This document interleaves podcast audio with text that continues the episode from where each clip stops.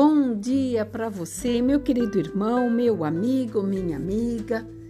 A palavra hoje de sabedoria continua falando conosco em questão de conhecimento, de mudanças e de atitudes nossa.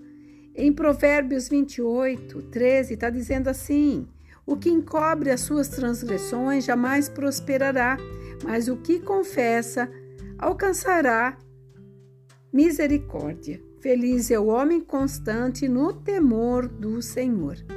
Aqui o Senhor está falando que aquele que camufla, aquele que muitas vezes mente, omite, esse jamais prosperará. Ele pode até ter um tempo de caminhada, mas essa caminhada tem tempo curto, porque a palavra fala, quando fala jamais, é que não há meios. Então nós temos que entender que todas as nossas atitudes falam muito a nosso respeito.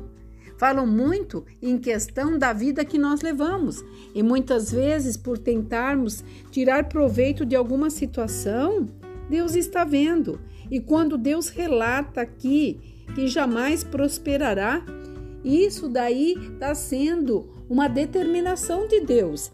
Mas aquele que confessa no temor do Senhor que errou, por isso que a palavra fala que nós temos que nos arrepender dos feitos que nós fazemos diariamente.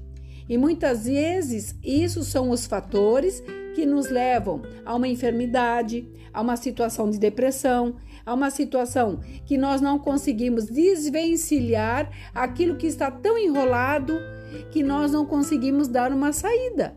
Por isso que o Senhor está nos alertando para que nós possamos deixar para trás e não alcançará a misericórdia do Senhor.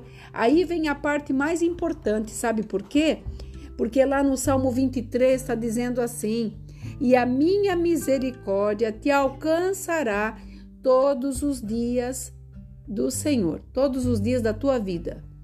Então, o que, que nós estamos falando? Que nós não podemos ficar tentando detubiar situações que temos que enfrentar. Então, se libere. Deus começou esse ano de 2023 falando sobre nós limparmos a casa. Que casa é essa? O nosso coração. Nós liberarmos da nossa vida situações que nos trazem sempre a mesma condição.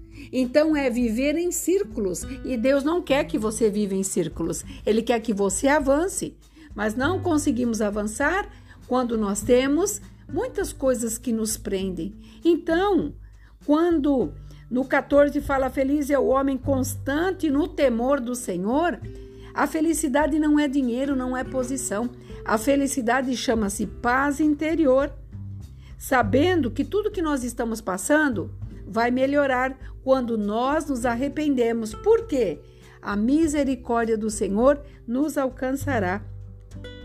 Mas o que endurece o coração, esse cairá no mal e ele será uma pessoa desgraçada. O que significa isso? Uma pessoa sem a graça de Deus.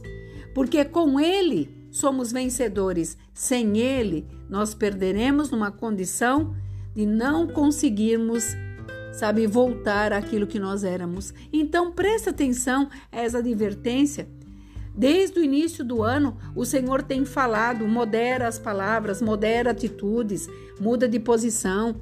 Toma mesmo uma decisão, não voltar mais atrás, mas sim avançar para frente, deixando para trás tudo aquilo que te impediu.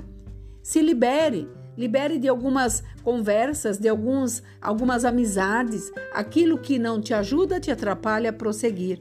E você verá que muitas coisas irá realizar nesse início de ano, porque o Senhor está consertando a casa.